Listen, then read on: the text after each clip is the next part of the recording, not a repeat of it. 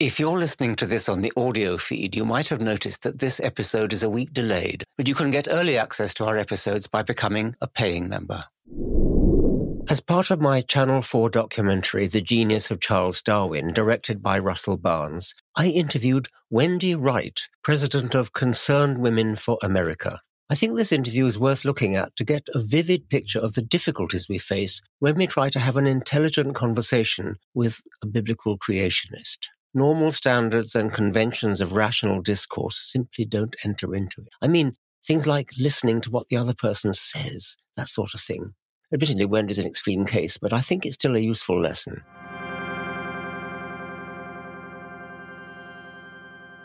Good morning.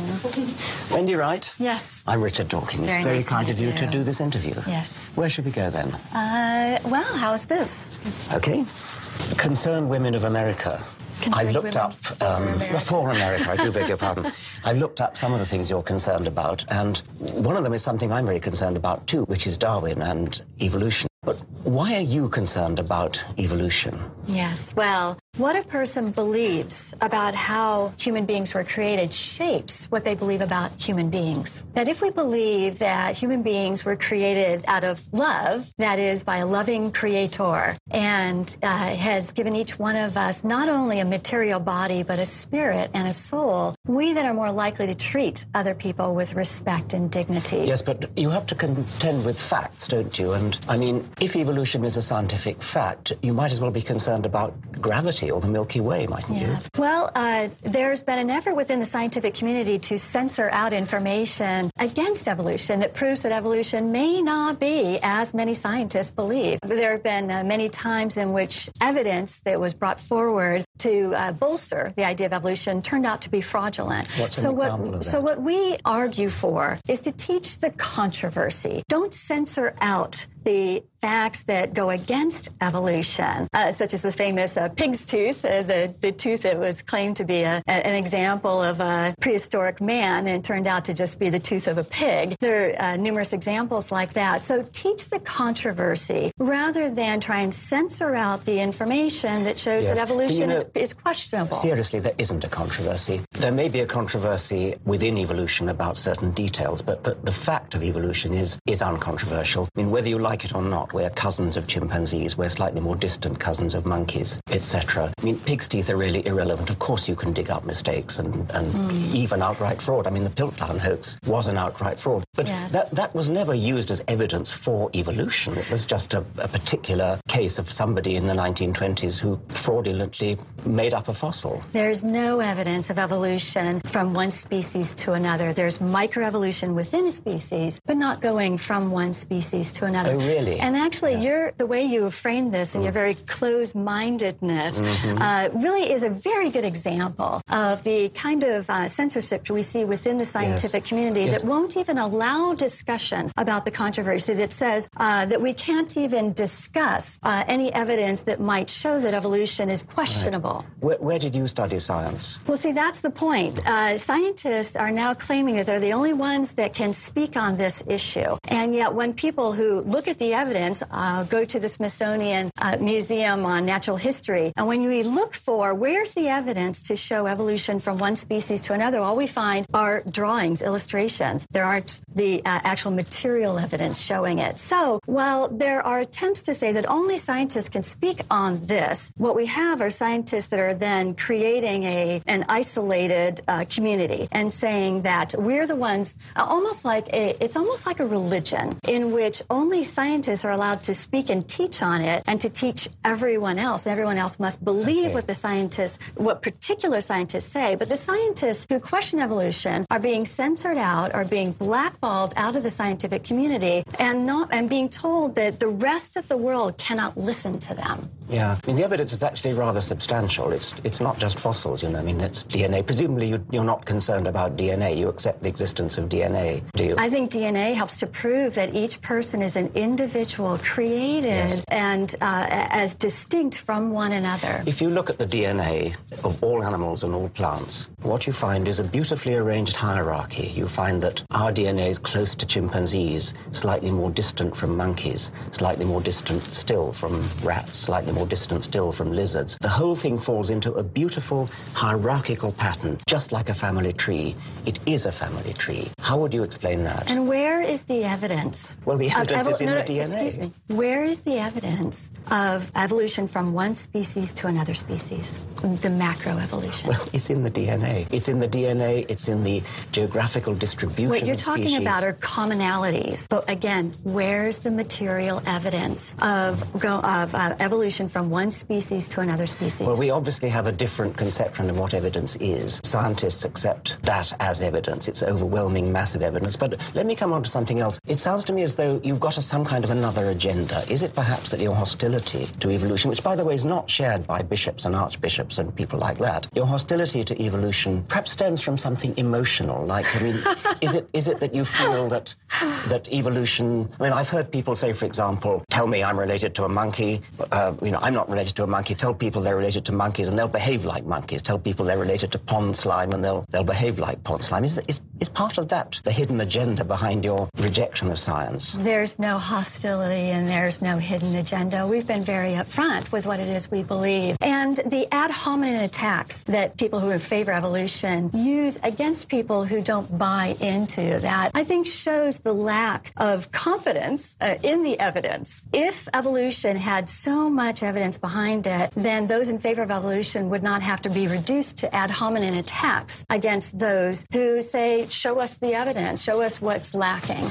Well, I, do, I think I dispute ad hominem, but I think you could understand a certain annoyance. It's a little bit as though a teacher of classics, I'm talking about education now, in, in schools and universities. Imagine that a teacher of Latin had to, or a teacher of Roman history had to contend with people coming along and saying, the Romans never existed, uh, the Latin language is a Victorian invention designed to, um, you know. And I, and I think that's a perfect example of the hostility that those who favor evolution have toward those who don't buy into the idea, who say, show us the evidence, and yet those in favor of evolution Well, can't show us the evidence that we're Um, looking I, for. I'm sorry, but we can show you the evidence. All you need to do is read an elementary textbook of biology. It's all there. Well, that's interesting. You should bring out the textbooks on biology. We still have textbooks today. Yeah, I know you're going to talk show... about peppered moths and you're going to talk about Haeckel's embryos. No, no. In fact, what I was going to talk about is that what they claim to be the evolution of a fetus in the womb, Yes. based on hand embryos, drawings, yeah. which have been proven to be false, and yet they continue to be published in sci-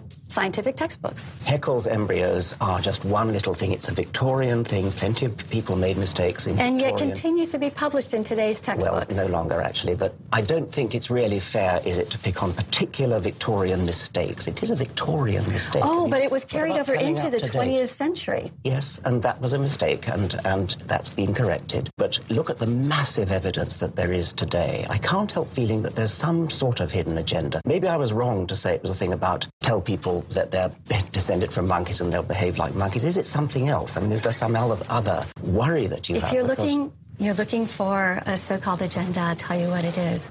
We believe that human beings should be treated with respect and dignity. Yes. And the reason we Well, believe I, that, course. the reason we believe that is because um, we can see that God created each one of us. And what we find is that philosophies that are built on evolution oftentimes lead to horrific, horrific abuses against human beings. And you can see why, because it's drawn on a foundation that says human beings are just material and they should be judged according to their, their utilitarian use. What thing can they provide Yeah. for society? Okay. We don't believe that. Yes, okay. We believe that each human being, whether they can supply something to society or not, if they are disabled, if they are young, that they should be treated with the same amount of respect as you and I should be treated. Yes, I mean, I, I, I accept all that, and I, and I agree with that. I mean, I also think humans should be treated with respect. But, but what we have here is an agenda. It's that you want humans to be treated with respect, and therefore, if the scientific facts go against what your perception is, then you're going to distort the scientific facts. Now, why don't you instead accept the scientific facts and say, but we still want to treat humans with respect? Let's look at evolution and let's see that we can indeed treat humans with Hmm. Because what I go back to within to the evolution framework. What I go back to is the evolutionists are still lacking the science to back it up. But in, instead, what happens is science that doesn't bolster the case for evolution gets censored out, such as there is no evidence of evolution from going from one species to another species. If that, if evolution had occurred, then surely whether it's going going from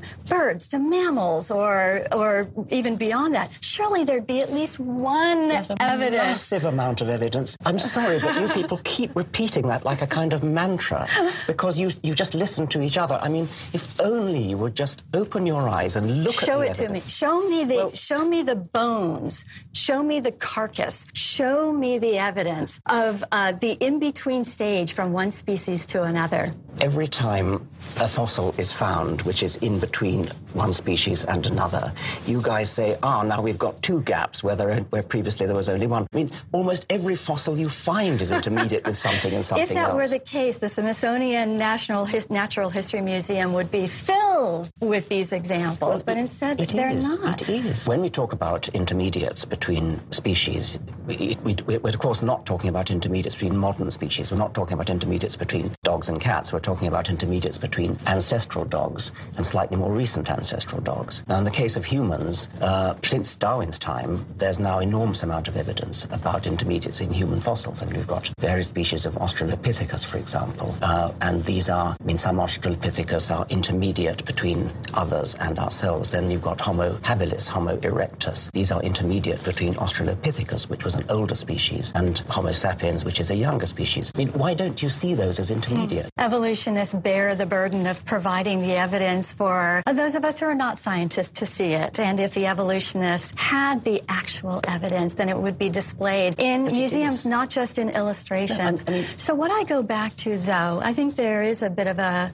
there could be a hidden agenda on the part of those in favor of Darwin. Uh, and when Darwin's own words, in which he claimed that there was a difference among the races. And that was then used to promote racism. Yeah, that's Victorian. Everybody in Victorian. That is the was racist. foundation, though. Uh, those who are in favor of evolution often uh, refer back to Darwin, and he is quite a hero of the Well, he evolutionist is a movement. hero, but, but not with respect to racism. Now, I just told you about Australopithecus, Homo habilis, Homo erectus, Homo sapiens. A beautiful, by the way, archaic Homo sapiens and then modern Homo sapiens. That's a beautiful series of You're still lacking the material evidence. the so, material evidence is there. Go to the museum and look so at what it. I go back to again is let's look at the what um, evolution uh, and Darwinism has spawned. Let's look at the philosophies that have come out of it that have been so horrific to our world. So we need to look at uh, the philosophies behind and, and that have grown out of evolution. What we find are the societies that are the most um, loving and caring, uh, the societies that are the most uh, well functioning, are the ones that have a great respect for human beings, for others, because they recognize that each human being was created individually and is distinct from one another. Interesting enough, regarding that, you, you mentioned how the DNA is common among various species, but among human beings, each one of us has distinct DNA. In fact, that's one thing that scientists will use to determine who has committed a crime is basing it on the DNA evidence. So even DNA helps to show that each human being was created individually.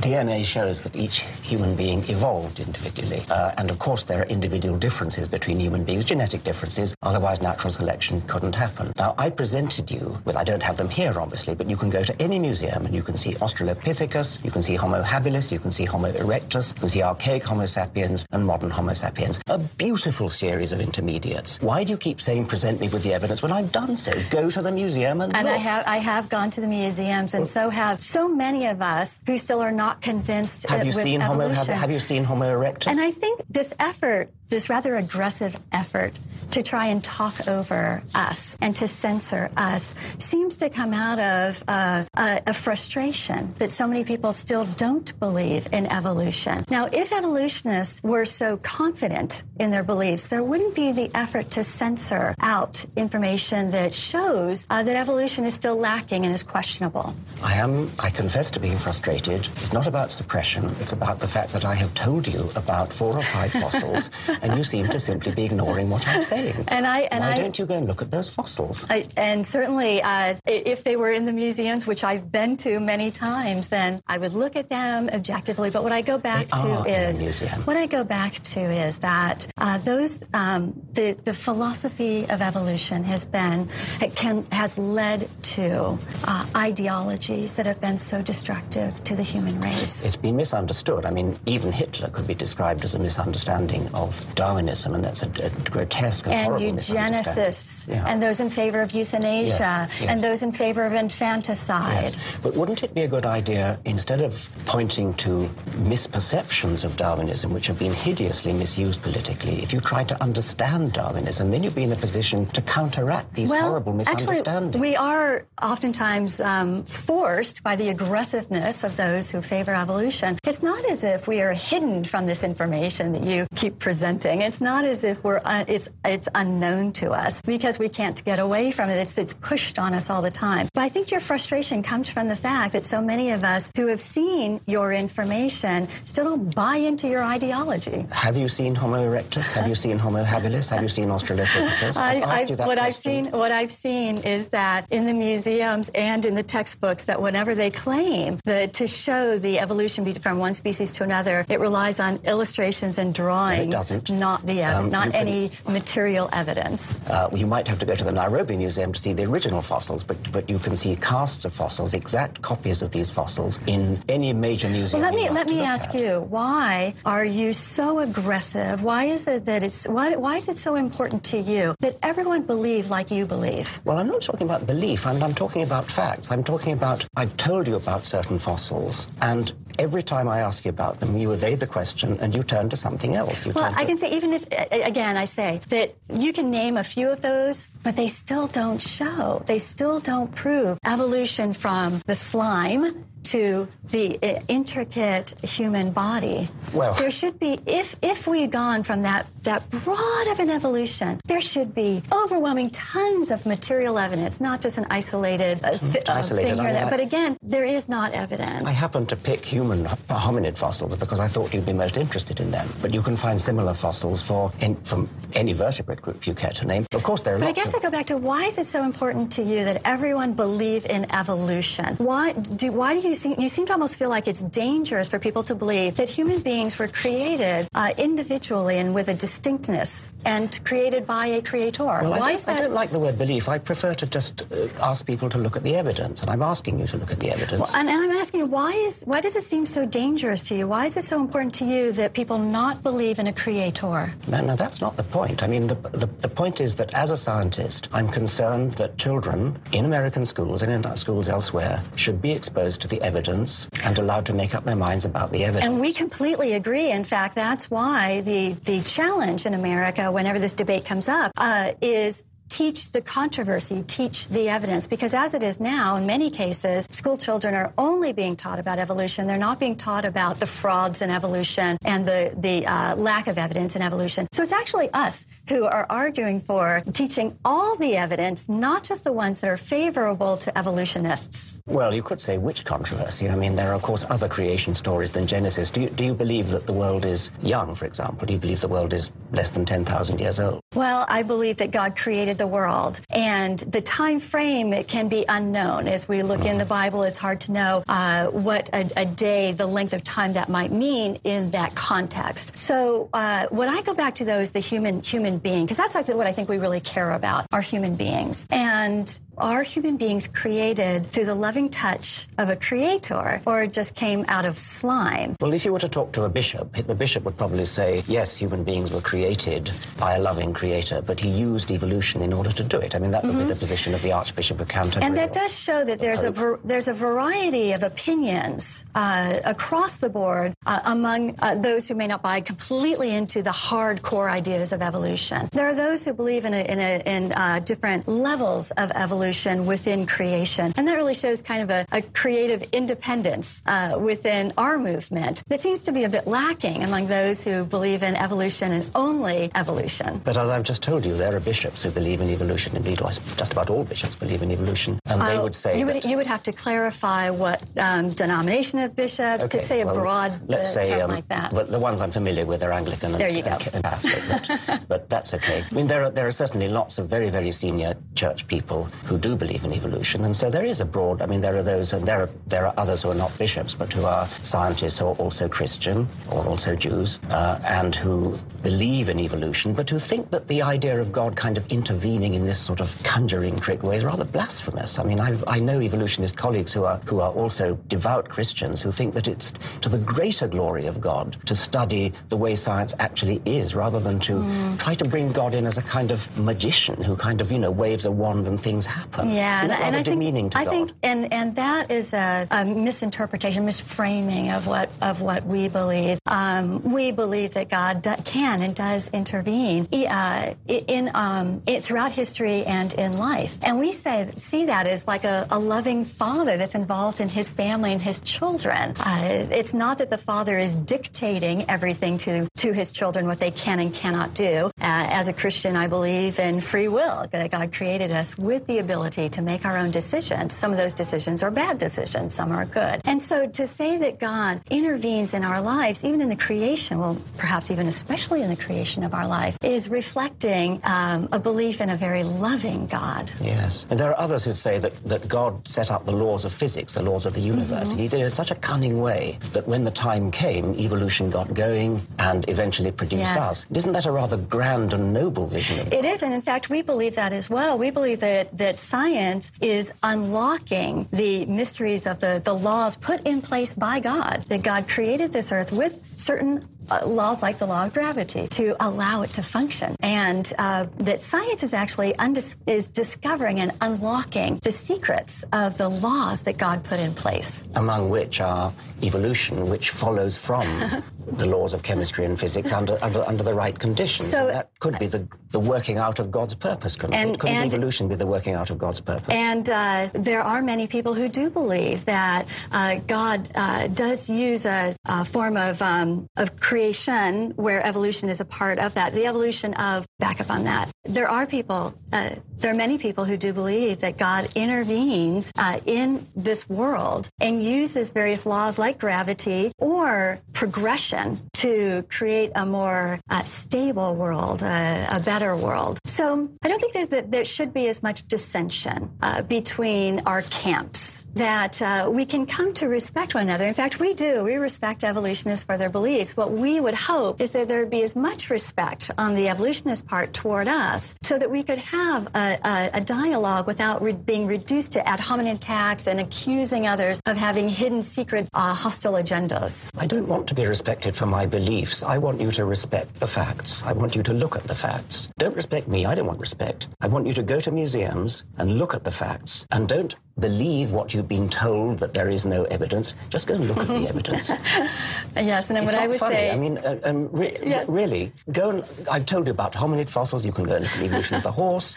You can go and look at the evolution of the early mammals. You can go and look at the evolution of fish. You can go and look at the transition from fish to land living amphibians and reptiles. Any of those things you'll find in any good museum. Just open your eyes and look at the facts. And I would say, open your eyes and see the um, communities that have been built by those who believe in a loving God who created each one of us. And what I find is that that is the kind of world that most of us would want to live in. One in which there is a deep respect for other be- other human beings because they are created by a loving God. However that creation came about, you could have your beliefs, we can have our beliefs, and both can be based on different on, on evidence, even the same evidence. But I think fundamentally where our differences come down to is whether there was a creator or whether there was not a creator. I, I liked one phrase you used there. You talked about the sort of society in which we wish to live. And I, I will, I'll tell you quite freely that a society based upon Darwinian principles is exactly the sort of society I do not wish to live in. Mm. It would be a terrible society. It would mm. be a sort of um, George Bush kind of society, if I can put it like that, or, or Margaret Thatcher kind of society. I do not wish to live in a Darwinian world. I do, however, respect facts. And I do recognize that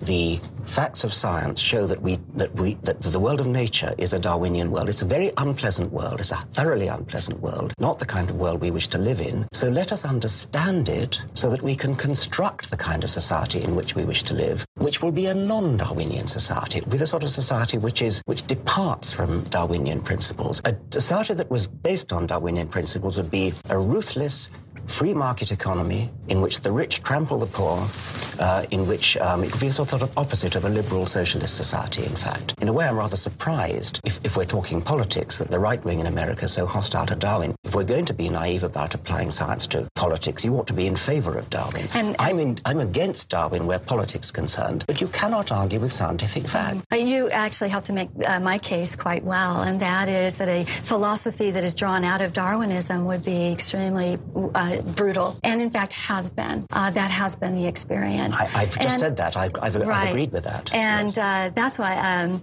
the societies that have been built on a viewpoint that God created each one of us, however He did it, that's part of the science of unlocking, of discovering how that was done. But recognizing that there is a loving Creator helps to build a society that is more than just livable but pleasant. At Concerned Women for America, we have state chapters and even more local chapters. And one of the things they've been they've been involved in is the debate over uh, teaching evolution or intelligent design in the schoolrooms. And the position we've taken is teach the controversy, teach all the information, not just selected information that promotes one viewpoint, which most of the times that's evolution. But let's teach all the information so that the school children can learn how to think for themselves and come up to their own come to their own conclusions. Nobody could possibly object to teaching children to think for themselves. I wish I wish that were the case that people would not object to teaching all the information or teaching children in a manner so they can think for themselves. But sadly, there's been a very heavy-handed effort in the United States to clamp down, not allow any teaching that is contrary to evolution, even to the point of court orders.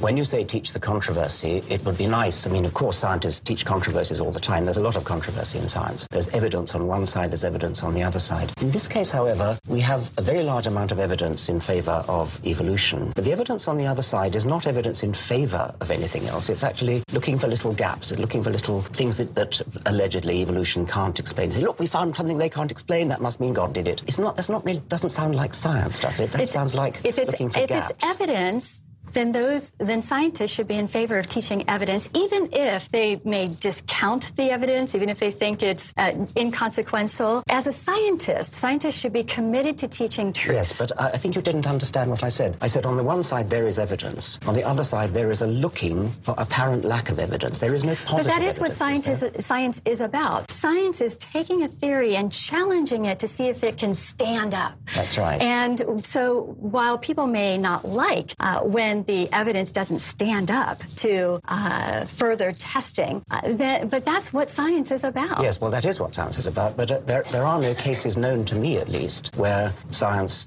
where, where, where it doesn't stand up. I mean, there, are, there are cases see, where then, work needs to be done. And of course, science flourishes on finding places where more work needs to be done. That's how science advances. Mm-hmm. Uh, as you mentioned, uh, what's known to you. And I am, I think that's why we need variety of people looking at theories and challenging it. Because if it's one person who's dictating what can be challenged or can't, or what evidence is substantial or not, then we have a dictatorship. In science, uh, scientists should be free to challenge theories and not be hemmed in, not be restricted by the current zeitgeist of those who are the, the almost the high priests of science well, of that, that of course day. is right. I mean, I, I agree with that. But can you point to any positive scientific scientific evidence in favor of creation? Uh, I think the, the fact, as you pointed out, DNA, I think DNA helps to show that each one of us are individuals. And yes, but they have to be individuals distinct. for evolution to work. I mean, uh, I, I don't think that's the case. I think well, that the fact that each one, I think that each one of us are distinct, um, that no two of us are exactly alike, that that helps to show that there is some intervention at the point of each person's creation. Do you know about the Darwinian theory that it's about individuals? Individual variation being selected.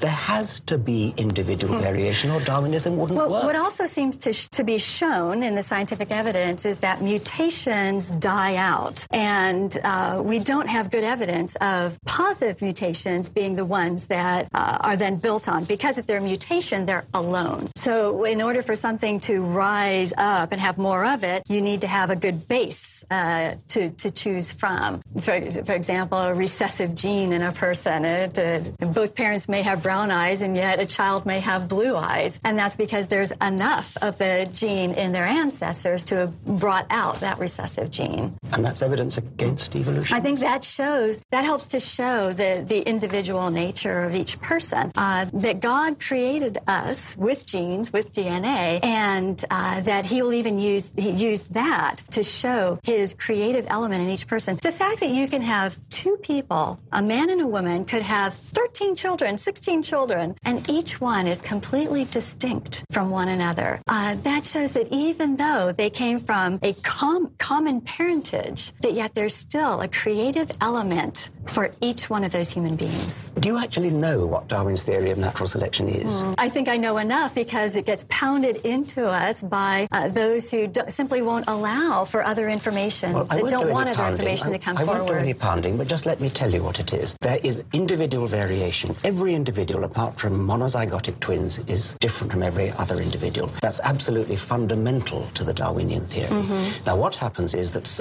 among that variety of individuals, some survive better than others, some reproduce better than others. That's how we get evolution. You couldn't have evolution unless there was individual variation. You must not keep thinking that because there's individual variation, that's somehow evidence against evolution. So I come back to you, and why do you reject the idea that there is a creator who's involved in the creation of human beings, whether it was the initial creation and then he left, or is involved in the uh, creation of each human being who's ever lived on Earth? Well, as I've said, there are plenty of ways in which God could be involved in creation of the universe, in creation of life, but Darwinian natural selection demands individual variation. That's why you must stop using individual variation as evidence against evolution. It's evidence Once- for evolution. Once I was uh, going through the uh, Smithsonian uh, History, uh, Natural History Museum um, with uh, dear relatives of mine, and one of them is a severely handicapped little girl who can't do anything for herself. She can't talk, she can't walk, she can't feed herself, she can barely sit up. And when a person, the, one of the people I was with, turned to me and said, Do you believe in evolution? And I said, I think this little girl is a perfect example of why evolution is wrong. Uh, because here's someone who cannot take care of herself, and yet she has a spirit. She's not just a material being. And that's one difference I find between uh, the ideology of Darwinism and evolution and those who believe in a loving God is that is the idea of a spirit and a soul uh, that is not material. And it's something that it makes us distinct from animals. Do you think that children should be taught critical thinking at school? In fact, uh, the, that is uh, what we argue for is that children to be taught um, evidence. Uh, uh, so that they can uh, uh, decide for themselves, so they can figure out for themselves what is truth. Right. Do you understand what I was saying when I was explaining about natural selection requiring individual variation? I do, but I also come back and I, I haven't heard you answer uh, whether um, you have a problem with this idea of God being involved in the creation of each individual human being, not just perhaps being the one that got it all started. Well, I do have a problem with that because I've seen the evidence and I know that individual variation comes from genetics, it comes from DNA, and I know where it comes from. And uh, it's a very well worked out story. It's in every textbook. I mean, we differ because we have different genes. And We do you to- do you believe in a spirit or a soul? I believe in uh, a spirit or a soul in the sense of uh, my own consciousness, which is a manifestation of my, my neurons and my uh, brain physiology. Uh, I don't believe I have an immortal soul, no, but Okay. um, that's my personal belief. And what about a disabled person who uh, severely mentally disabled and is not able to make choices? Do they have a spirit? Are they a human being? They're a human being. They belong to the species Homo sapiens. Their ancestry is Homo sapiens, so of course they're human beings. Yes, Uh, and do they have a spirit or a soul? it's not a meaning. It's not a meaningful word. It's a. It's. I mean, they have a spirit or a soul in just the same sense as I have, uh, but I only have a, sen- a spirit or a soul in a very much different meaning that, than your than your meaning. The way I understood you to say it, it's because of a, your conscious, or, or even your consciousness, which would be different things. But for someone, though, who is not capable of making decisions, uh, would they, do they have a spirit or a soul? Well, if you mean somebody whose brain is so disabled that they have no consciousness at all, then they have no consciousness. I've answered your question. Well, no, because uh, a spirit or a soul is different. That's your word. It's not a word that I acknowledge or recognize as a meaningful word. Then, I, from what I understand, you're saying then if someone does not have the ability to be conscious, then they would not have a spirit or soul. a human placenta is a genetical identical twin to the baby that it nourished. I, I don't think either of us would wish to say that it has a spirit or a soul because it doesn't have a brain. So if uh, only a, a, being that has a material, um, well, let me back up on that. It's the material, the matter, the brain, the, or, or the consciousness. Like, well, let me back there because those are two separate things. I, I guess I'm confused in what you're saying. That a brain means you have a soul. A consciousness means you have a soul. But someone whose brain is not functioning, would they then not have a soul? Someone who, who didn't have a brain that was capable of consciousness, somebody who was a human vegetable in effect, uh, would not have the properties that you call a soul and mm-hmm. that I might call a soul for the sake of argument. But I don't okay. think it's immortal. That's the main difference between us. And I think that's very key because that then would work out in how you and I, or someone who believes like you do and someone who believes like I do, would treat someone who is in uh, what's been called a very, I think it's a horrible term, but a vegetative state. That we would still treat that human being as a person who's deserving of loving respect, that should be fed and cared for, even though they can't for themselves. How would you treat a chimpanzee who was in full command of her faculties? Yes, and that's where we would differ. We believe that human beings have souls, have spirits, and that animals should uh, absolutely are cared for. Uh, that's a um, great teaching that comes from our beliefs uh, that we that we uh, care for animals. But we recognize that there's a difference between animals and humans, and one of the differences is a spirit. When you use the word "we" quite often for people who, who think like you, so would it be right that the CWA is part of a sort of wider constituency within America? Yes, uh, we represent uh, 500,000 ourselves, but that's just a drop in the bucket of the number of people who believe similarly. And we find that as uh, these challenges come up, say in school districts, that there are a number of parents and families and communities who um, will uh, uh, rise up in concern over the fact that only evolution is allowed to be taught and no, not the not the questioning of evolution. So it's um, it's quite widespread in the United States. This the belief that uh, human beings are distinct uh, is a widespread belief in the United States. And it, that's remarkable because evolution has been so heavily taught in the last number of decades. And the fact that it's being taught so um, strongly and and isolated from other information or evidence. And yet, many people continue to believe that uh, God has a hand in creating us. I think helps to show that people are using their critical factories. They're not just believing what's being taught in the schools, uh, and um, and that uh, is going to continue to have a bit of a challenge here in the United States and beyond. Mm. I've, I've been reading your website, and I, I get the feeling there's almost a feeling of sort of persecution. I mean, as though as though somehow you feel that the establishment in the United States is, is against Christianity. That puzzles me a bit because you've got the, the White House, you've got the Supreme Court, you've got, um, well, you, well, you had both houses of Congress until quite recently. How can you feel persecuted yeah. in the face of this overwhelming Christian dominance in the United States? Yeah. Many Christians have experienced the hostility toward our beliefs, but beyond hostility, the attempts to even censor and punish us for our beliefs. And uh, the price of liberty is eternal vigilance, uh, that we must continue to fight for our freedom uh, in order to have it. And even though some may believe that the three branches of government uh, reflect our views, that's uh, not necessarily the case. But let me give you my uh, my own experiences. A number of years ago, I was praying in public across the street from an abortion clinic and was uh, sentenced to six months in jail for simply praying. It's these kinds of experiences. Uh, excuse me, you were sentenced to six months in jail for praying. For praying. C- could we get a bit more detail about sure. that? Sure. Um, a judge had signed an injunction uh, stating that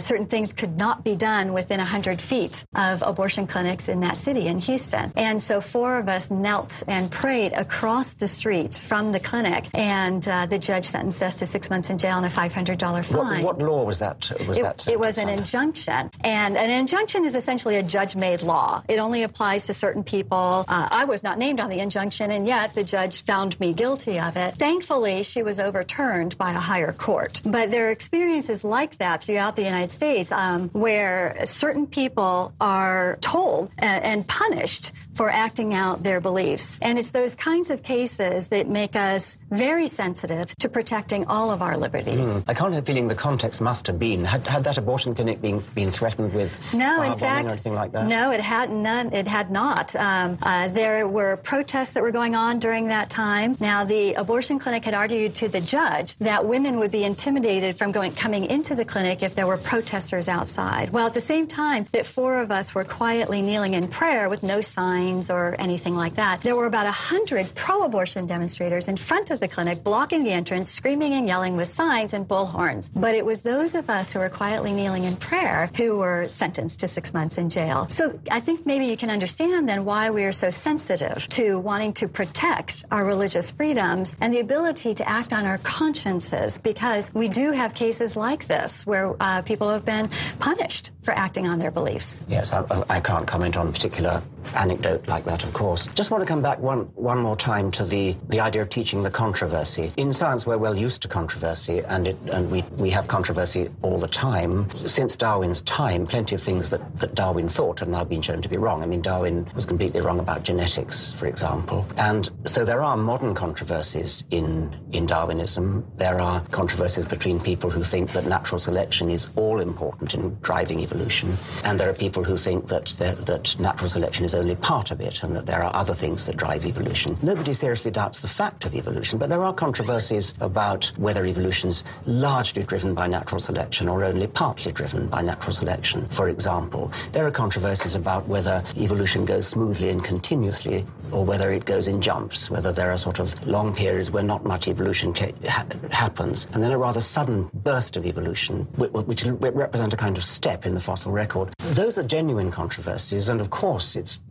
extremely right and proper that children should be taught those controversies. But when you say teach the controversy, by which I think you mean the controversy between science on the one hand and probably biblical creation on the other, there are lots and lots of creation myths. I mean, the Genesis myth is just happens to be the, the Babylonian Jewish myth, which for historical accident reasons is largely prevalent in the United States. But I mean, why not teach the Hindu myth that we're the product of a cosmic butter churn or an Australian Aboriginal myth that we come from the dream time? Why, why pick on the Judeo-Christian Babylonian myth? What we have argued when we say teach the controversies, teach the controversies in evolution and to teach the evidence that shows intelligent design. I'm not aware of people arguing that they ought to, uh, that in public schools it ought to be taught the um, biblical accounts of creation. Uh, so what oh, really? we what we uh, when we say teach the controversy, we mean teach the all the evidence that including the um, evidence that goes against evolution, teach the evidence for intelligent design. Who, do you think the intelligent designer was?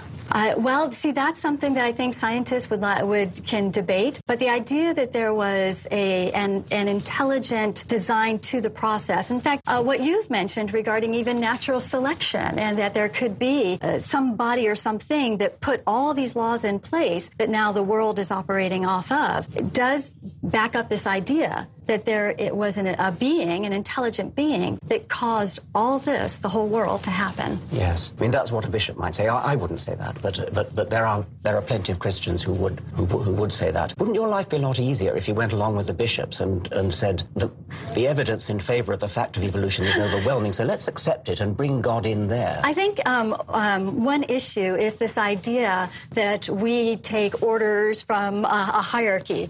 Okay, no, and I, that, that, and um, there are some bishops that believe like you do, and there are other bishops that don't, yes. that believe differently. No. And so it's easy to select those who believe like you do and, and rely wholly as if they speak for everyone. Yes. But the, those bishops don't speak for no, no. all Christian okay, I mean, leaders. I, I, accept that, and I, I, would hate to suggest that you take orders from authority. I do wish you look at the facts a bit more, though. I mean, they, they are actually very interesting. I mean, you'd be fascinated. Just, just I, read yes, a book. I think. Uh, Uh, well, I, I, find that to be quite demeaning to claim that we don't read, that we don't read books, or that we don't know uh, what evolution is, when in fact most of us have been through the museums that you and your folks have put together. It probably would be helpful to the dialogue if the evolutionists were not so demeaning and degrading to others. And again, I kind of go back to perhaps that comes out of the philosophy of evolution that some people are better than others. You said there was no evidence of intermediates in evolution. And I told you about five fossils. and what I what I say, if, if that were the and if those were valid, there would be tons of evidence because because there are so many different species that there ought to be tons of evidence. Even let's say for one percent of the uh, macro evolution that's taken place, there should be evidence. But there's there not is. even one percent, let alone no. ten or fifty or seventy percent. There is a massive amount of evidence. You just need to go into the books and go into the museums and look at it. It's there. Yes, and You're we believing and people we who are been, telling you there's only one oh, And again, I go back to it's um it's very demeaning to say that uh, uh, we only believe what we believe because we've been told that, and yet we have evolutionary scientists who want to be the ones to tell all of society what is fact and what's not fact, and to censor out information that is inconvenient. I'm asking you to go and look at the facts. I don't want you to believe me. Just go and look at the facts. Yes, and I and I have. And again, I go back to the let's look at the differences of uh, what your philosophy lives out, the evolutionary philosophy, and how does that end up working out in a society? Society. I've, I've, I've accepted that, it, that if, we, if we worked out society on Darwinian grounds, it would be a very, very unpleasant yes. right wing society. Uh, I've accepted that. Well, I don't know right wing. again, I, it seems to be that you fall back on ad hominem name calling. All right, um, then, free market. Of, and, free and market, even uh, and ruthless trampling on the poor. Uh, that's what it would be like. What I find we interesting, though, is a Darwinian society. I don't want a Darwinian society. Communism was based on atheistic beliefs, beliefs and evolutionary beliefs, and communism resulted in a decade that had more deaths, over 100 million deaths committed because of communism, than all the killings uh, combined of every century prior to that. So when uh, you talk about uh, socialism, which is a close cousin to communism, being a better way of life, I look back on what uh, uh, what beliefs was communism and socialism based on, and the atheistic belief that human beings are not distinct and should not be respected. When you say distinct, do you mean distinct from each other, or, or do you mean when human beings are not distinct from each other? that, that human beings are created uh, as distinct from one another and should be treated and should be treated with respect, even if they are not utilitarian, even if they are uh, not able to provide something to society. The atheistic belief, the evolutionary belief, is that you're unnecessary and unneeded if you cannot provide something for society. Uh, that's an extraordinary thing to say. I mean, you, you equated atheistic with evolutionary. That means that's wiping out most of the bishops. Uh, they wouldn't take very kindly to that. I know well, what I, and I, I've recognized that there are varying degrees with within um, uh, the evolutionary beliefs. It's the hardcore evolutionists that reject the idea of a creator that then pave the foundation for very brutal societies. Well, I, I have accepted that if we were to base our societies on Darwinian principles, they would be brutal, harsh, and unpleasant. I have told you that I want not to live in a Darwinian society. Mm. I've suggested to you that it might be a good idea to learn something about Darwinism so as to know what to avoid in setting up society. And it would be helpful to learn what are the characteristics that make a successful and healthy society? And let's build on those characteristics. I agree with that. And among those characteristics would be critical thinking, a yeah. respect for education, a respect for evidence, and a respect for human beings. And a respect for human beings, very much so. Regardless respect. of whether they can provide for society or provide yes, something to yes, society. Indeed. That's the essence of the liberal philosophy which I espouse that human beings should be respected, their health should be taken care of. Even if they don't have a functioning brain yes, that is conscious. They should be given their, their hospital care should be taken care of by the state. That's a liberal principle which I espouse. It's an un-Darwinian principle. And see, I believe that it's not a state because a state is an institution or an entity. It's human beings that provide care for others. Well, okay, human beings provide care for others. None of that bears on the truth of whether evolution actually happened. And that is a matter of fact. It's like gravity. You can't get away from fact. Study the fact, learn the facts, and then make up the society that you want to live in on the basis of the facts as they are. Yeah, and the facts that would include what makes a best the better society is one where there is deep respect for each human being and a I'm way to inculcate respect for each human and being. the way to inculcate respect for human beings is by seeing that they were created by, with you, so you would, would, would, you, would you actually distort creator. the scientific fact in order to create respect there's no there's beings? no need to distort because as i mentioned uh, uh, science is a technique a tactic for discovering and unlocking the keys of how this world works. And so we don't need to deny any facts because the, we, the facts end up bearing out uh, um, our beliefs. So it takes sometimes it takes time for science to catch up with um, the, the the beliefs that have made the best societies. Sometimes it takes a while for science to they may stumble across something and and take the wrong interpretation from it, build a philosophy on it, and then later realize, oops, that uh, that that uh, that wasn't correct. So science oftentimes changes its own beliefs uh, based on new evidence that comes forward. But oftentimes, what ends up happening is, as science progresses, it backs up the belief that there's an intelligent designer. Science proceeds by what the philosopher Karl Popper called conjectures and refutations. So, um, you, you have an idea, you have a hypothesis, and then you see if you can refute it. And a theory is, I mean, a, a well substantiated theory is always one that has yet to be refuted. So, the more a theory theory has been attempted to be refuted and, and has yet to come through with flying colours, the, the more accepted it is. And uh, after a point, de facto, it gets called a fact. After, I mean, the, um, the theory that the Earth goes around the Sun uh, is only a theory. It's only a theory, but it's never been refuted, and we all know it never will be refuted. That, that's how science proceeds. It's, a, it's, it's, it's conjecture and refutation. That's the state that evolution is in. I mean, it's, it's a bit like the theory that the Earth goes around the Sun. It's, it is only a theory, but to a scientist, that can mean, in this case does mean, that it's never been refuted. And the more it goes on from decade to decade to decade and, it, and, and is not refuted, the more closely does it approximate to what everybody calls a fact. Then evolutionists should have no problem with there being questioning of it and Absolutely not. I mean, challenging no. yeah. of it You're, and you're to right. be willing to teach the challenges to it, uh, to be willing to talk about the evidence against it. And that's where I find um, the hardcore evolutionists have a bit of a problem. It's like an, an oak tree in a storm. Because it is so rigid, it's more likely to then fall and break. Whereas uh, those that are more open to being challenged can then bend with the facts that come forward. So that's why what uh, our uh, many of us in the United States are arguing for: teach the controversies in the schools, allow the information that shows the flaws in evolution to be taught. Uh, don't blackball uh, scientists who may not agree wholeheartedly with the hardcore version of evolution to be blackballed out of the um, profession. Um, allow people to uh, have enough respect for people to give to allow them to have all the information so they can make up their own minds. It's a difficult question, this thing about blackballing. I mean, I, I, it's, it's, a, it's a nasty idea to blackball, of Yes. course. I mean, what, what about somebody who, who's teaching geography, who believes in, a, in the flat Earth? I mean, would you blackball them?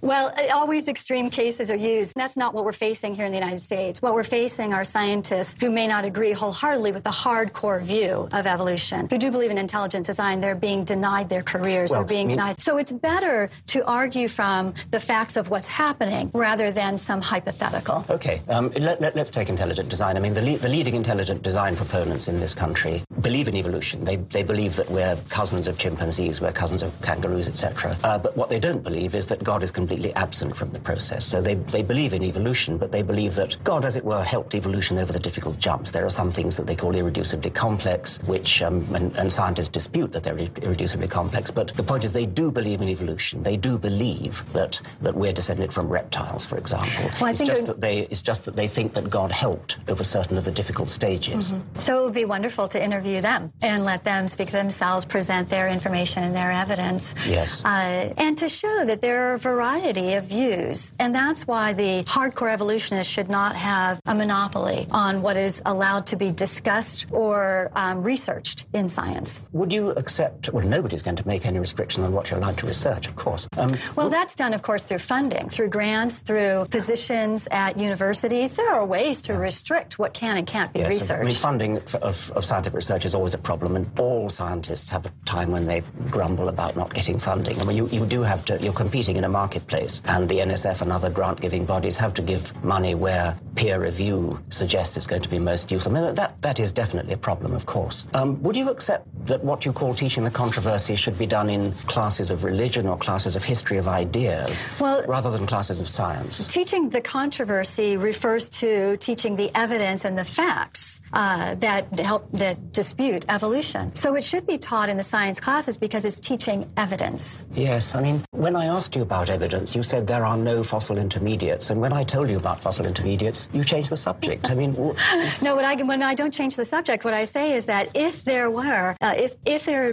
had been evolution from slime to human being, if there was uh, evidence of going from slime to human beings, there'd be a massive amount of evidence uh, showing uh, interspecies from one macro species to another, and that's where I, I find the uh, concept of evolution lacking. And so the burden really is on the evolutionists. Oftentimes, it's been thrown back at us that we just need to look at the well, information. But no, but let me hmm. throw it back on you okay. all to say, look, this is what you what's needed to convince us. So you need to come up with uh, uh, with a, a, large amount of evidence to back up this claim that there's been a large progression of macroevolution throughout the years. Yes. How are we going to make you look at it there? Because I mean, I've told well, you. no, no, no. We look at it. We look at it again. When I go back to, it's easy to blame the other person uh, to say and to blame by saying that we're ignorant. But what I'm saying to you is, if there um, were enough evidence, it would convince even it will convince those who are open to the information. There's such a vast number of people in the United States and elsewhere who do believe in an intelligent design that there's a creator. If there was a vast amount of evidence, solid evidence to back up evolution, that would influence a significant number of the vast number of people who believe in intelligent See, design. I, that, that, sends me close to despair because the evidence is there. I mean, I, I keep telling you about it. No, see, let, just let me tell you some of, some of it. There is, there is evidence from, of, for example, the transition from fish coming out of the water onto the land. It's beautiful evidence. It's elegant. I mean, they're, they're lovely fossils. Uh, go to go to Philadelphia and have a have a look at the wonderful fossil they've got there. Go to. I'm sure they have replicas in the in the in the Smithsonian here. Just look at that evidence. It's beautiful. The evidence for the the transition between the reptilian jaw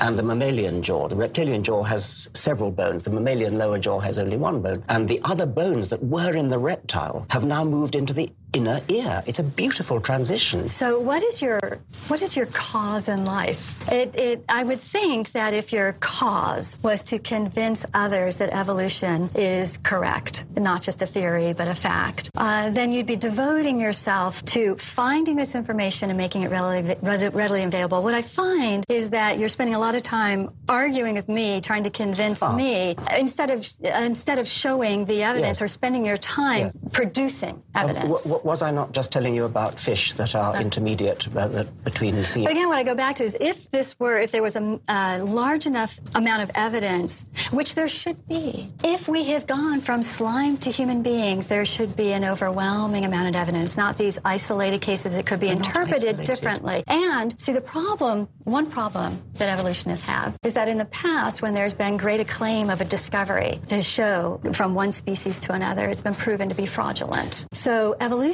have a problem in their own history. The fact that there have been so many cases of fraud or misinterpretation of information that now we have a problem believing what you say. There was the Piltdown Man in the 1920s. Uh, I suggest we forget about the 1920s and look at today. Go and look at some uh, some modern paleontology labs. Go and talk uh. to some modern paleontologists. Uh, go and talk to the people who are looking at the transition from fish to amphibians. Go and look at the uh, the uh, Uh, fossils about the human transition. Look at the evolution of the horse. Look at the evolution of the elephant. There are evolution of the whale. There are so many beautiful stories. I mean, you'd be fascinated. You you would think that these fossil histories are to the greater glory of God if so you go and would look it, at them. Would, would it make you happy if uh, we were to agree uh, in uh, that there is some evidence regarding macroevolution? Would that alone make you happy, or would you still be unhappy and feel that your cause is unsuccessful if many many of us still believe that there's an intelligent being who caused this to happen? It would make me enormously happy. I would love it. If you said, yes, yes, yes, evolution is obviously a fact, I accept evolution, but God did it. I mean, that, that wouldn't, I mean, I wouldn't agree with that, but it would make me hugely happy. At least you looked at the why, evidence. And I don't understand why that's so important to you that I believe exactly like you believe. No, no, it's not important to me. I am an educator. I'm a scientist. I'm, an, I'm a university professor. I teach. I love it when people see the beauty of nature, the beauty of evidence, and, and just in, look at it and, and appreciate how elegant it is. It really is beautiful. Go look at it. What is the danger in believing in an intelligent designer? I don't think that's a danger. Uh, that's a, that's a well, as an atheist, which I am, a very strong atheist, uh, I have quite a quite separate agenda. That is an agenda, but it's not my agenda as a science as a science educator. I'm now talking purely as a scientist and a science educator, and I am distressed that somebody as intelligent as you is refusing to look at the evidence. And um, what is your agenda as an atheist? Because that that is going to influence the work that you do. Well, I like to think it's not actually, uh, but whatever I might say about that, I've done another television program about that, and, and I was very strong atheist in that in that program. This program is about Darwin, and uh, there are many Darwinians who are not atheists, and all I'm talking about now is the factual evidence, and I'm suggesting to you that you might do a better job for your religion if you would open your mind to the factual evidence and realize that actually you could use the genuine scientific factual evidence to the greater glory of your God rather than running away from the evidence. Uh, but again, that's where we differ. We don't believe we are running away from the evidence, and what we are seeking to do is to uh, help people to understand um, who God is, that He's a loving God, and part of His love toward us is that he created us. The fact that he wanted us to exist. Maybe and he that, did it via evolution, though. And helping people to understand that there's a God who's created order in this universe, and that there are certain, as you as you've mentioned, laws in this universe. Um, that even includes moral laws, moral laws of how we are to treat one another. Uh, then uh, the work that we're working toward is helping people to understand these moral laws and live according to these moral laws because not only will they benefit living healthier and happier lives, but our society will as well. And so uh, each of the work that we do through Concerned Women for America is toward that end. Mm. Now, you have your own cause. You're going to devote your life to that. And I would hope that you could respect and appreciate the work that we're doing uh, to help make society a better place by helping people to understand the moral laws uh, not only exist, but they're the best for each one of us and as a society. And you can go to sleep at night happy, uh, hopefully, knowing that we're being successful in our work because it will make a better society, one that Darwin's beliefs would not have made. Yes, well, I've, I've gone into that, haven't I? I? I agree with you that Darwinian beliefs would not make for a good society. I've said they'll make for a bad And what's society. lacking, as you've mentioned, what's lacking in Darwin needs to be made up with somewhere else. The fact that Darwinian is such a hard, would lead to such a harsh and brutal life means that there's a great need for other people to be making this world a better place.